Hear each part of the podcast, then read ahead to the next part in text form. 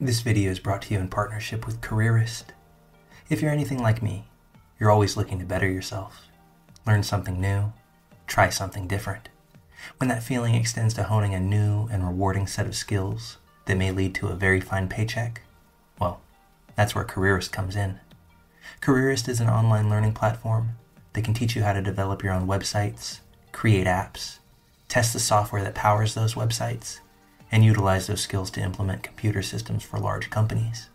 Skilled careerist advisors will help you choose your path of study, help you to find 100% remote internships when your course is completed, provide one on one mentorship along the way, in addition to assisting in your dream job search.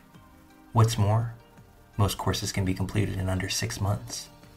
As a very special promotion, sign up through the link on screen and get up to $250 off the course of your choosing and start your journey towards an exciting and rewarding future today.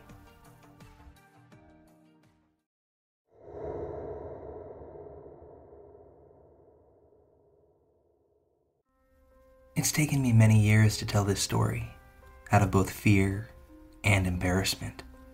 I share this today as more than simply therapy for myself, but as a warning to all people. Be careful who you meet on social media. In 2018, my ex husband and I were at the very end of a tumultuous marriage. He and I had been polyamorous for about three years before I met this guy. His name was Jez. I met Jez on OKCupid. I was 28, he 42. We hit it off very quickly. After a few weeks of talking, I agreed to meet up with him at a restaurant close to my house. We sat and talked for a few hours before I invited him over to meet my husband. Things went very well, and they seemed to get along, so Jez and I began dating. This guy completely swept me off of my feet.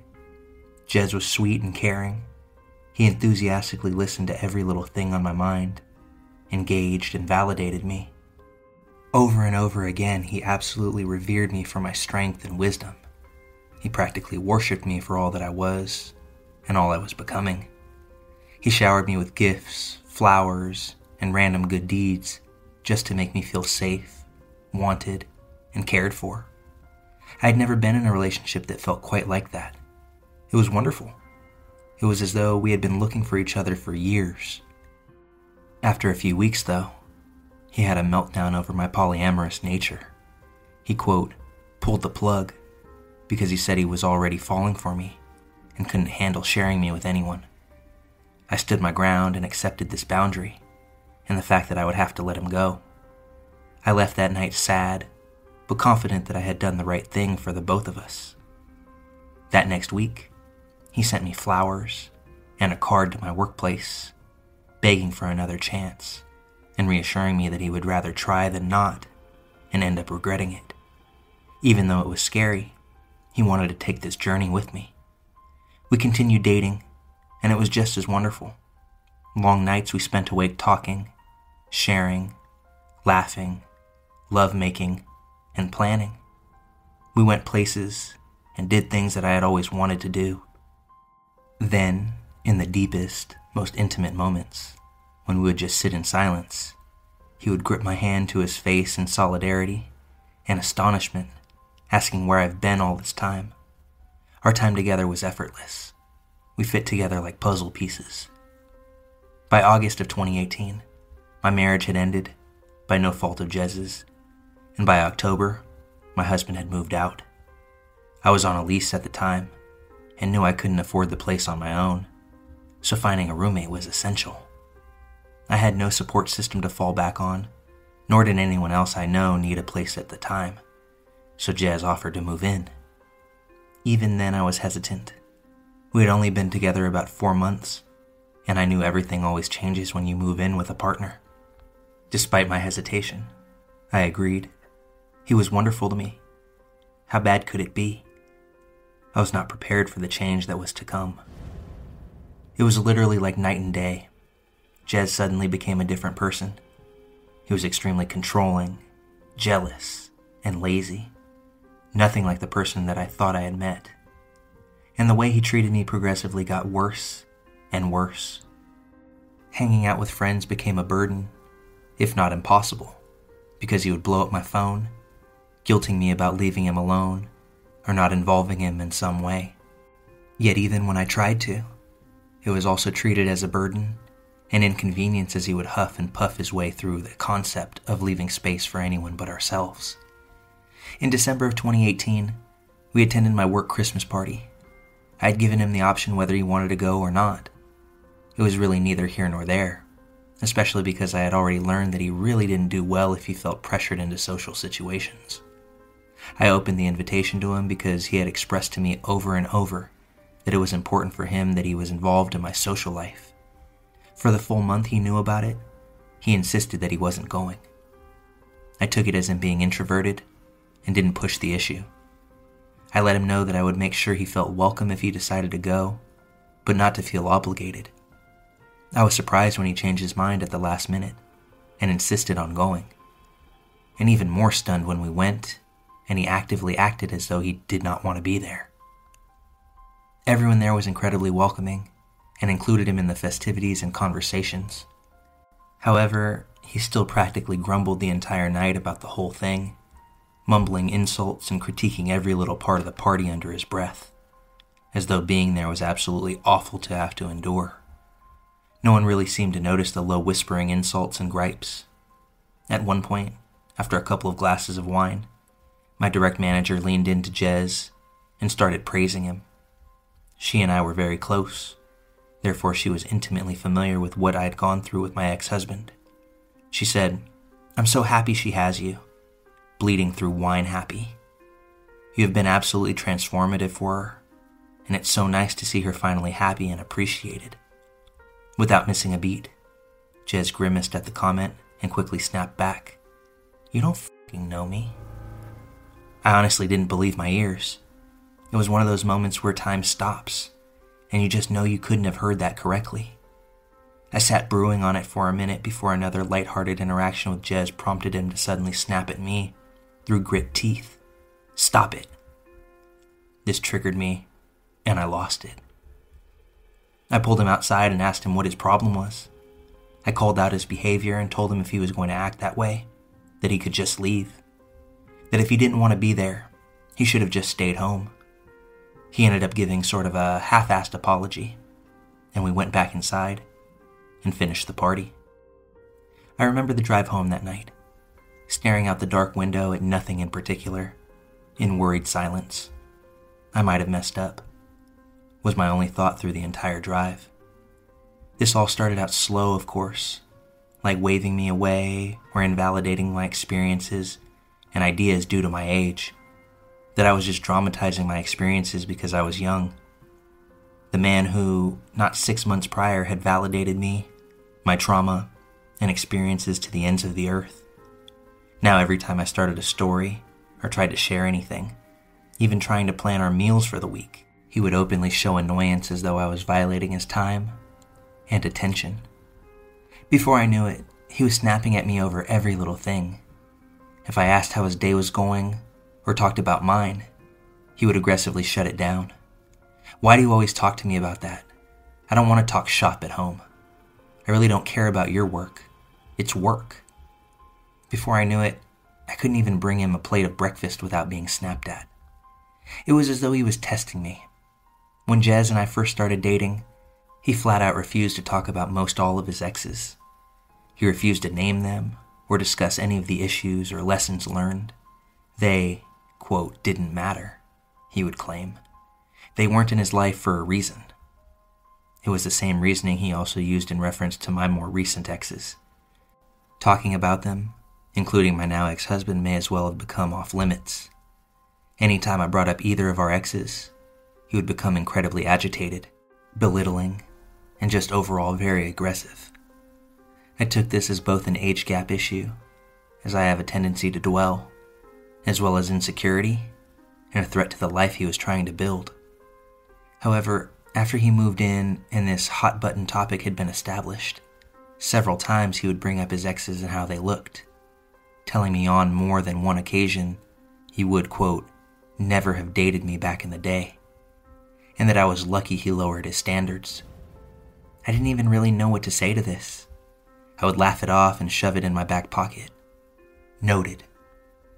He then started bringing up my looks and accusing me of catfishing him. I had stopped taking care of myself due to the isolation and had also put on some weight, so most of my clothes that I had once felt great in no longer fit. And since Jez had also been dishonest with me about his financial position, he was always needing extra money here and there, leaving me broke almost all of the time. A horrible tragedy happened that following summer. While Jez and I were together, I received notice that a good friend I went to art school with shot himself in the head while tripping on LSD. Our whole class was devastated. He was, without contest, the best photographer of our entire class, and one of the most kind hearted individuals I have ever had the pleasure of knowing. Also, as someone who is very familiar with LSD, I was rocked. Jez, however, was far from supportive. He pretty much immediately shrugged it off. That's life. I guess that's what he gets for around with LSD. I was baffled at such an unsympathetic response, and even more later when Jez started to interrogate me about my relationship with this guy, asking when the last time it was that I had even talked to this friend. You don't even know this guy anymore. Who cares? I broke up with Jez the first time after he called me at work raging. I was busy, so I couldn't make it to the phone right away. But once I was finally able to answer, I was met with intense anger. It was storming, and one of my dogs was having an anxiety attack due to the storm and separation from me. This wasn't the first time, and he was well aware of what she needed in those moments. Why the fuck aren't you answering my calls? You answer when I call you. I don't care where you are. He went on for a few minutes, calling me a shitty girlfriend and laying into me over my sudden distance and lack of communication while I was at work. At this point, I was done and I lost it. I tore into him over everything, especially causing problems for me at work. That being in my life is a privilege, and if he's going to wake up every day acting like he hates me, then I don't know what on earth he's even doing with me. I told him that I expected him to get his things and leave. He was always threatening to go back to his old roommates where there still was room, so I didn't feel bad about the threat. I didn't want him there when I got home, and we could coordinate times for him to come and get the rest of his stuff. He flat refused, suddenly victimizing himself, claiming he had nowhere to go. How dare you make me fall in love with you? How dare you take me to meet your father and then dump me? My manager and her husband ended up following me home that evening because she was concerned for my safety and had offered to let me stay with her for a few days. I will never forget the scene I walked into. Like Theon Greyjoy begging for his life, my boss stood next to me, watching as this 42 year old man crawled on his knees before me, begging for mercy and communication. At one point, wrapping his arms around my legs, crying into them. I can't believe this is happening. She's the love of my life. You know that, he cried to my boss. I couldn't believe what I was witnessing. This was the antithesis of the heartless person I had been spending my days with. I shook him off and went to the back of the house, gathering enough of my things to get me through the next few days, as well as any and all valuables I could think of. It took a few days, but after about a week, Jez began to blow up my phone. Apology after apology. Suddenly, he was the man I met again, full of humility and self awareness.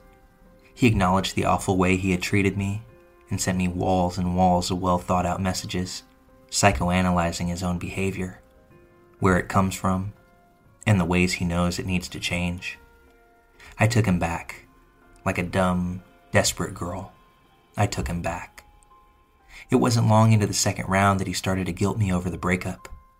My panic had damaged his relationship with the people in my life, and he made sure that I knew it was my responsibility to fix it. It wasn't long after this that my car ended up breaking down at a gas station close to home. There was a very nice couple in the vehicle next to me that came to my rescue and checked things out under my hood. The gentleman turned out to be a mechanic for a living, so he had a pretty good theory about what could potentially be going on. By this time, I had already attempted to contact Jez to let him know what was going on and where I was. It wasn't long till he got off work, so he told me to sit tight and he would be there shortly. Meanwhile, this sweet couple stayed put and kept me company while I waited. Jez barreled in about 15 minutes later, completely ignoring the couple that had helped me. Touching base, the gentleman handed me a slip of paper with a name and a phone number on it, reviewing what he thought was going on with my car. Before Jez butted in, cutting him off. I said she's fine, he snapped. I could see the woman out of the corner of my eye slink away at this comment and get into the passenger seat of their car. I could feel the sudden tension like maybe she's been here before. The gentleman didn't move and shifted his attention to me as Jez walked into the store. I could see he was clearly concerned. Are you okay? He asked in a low, almost whisper.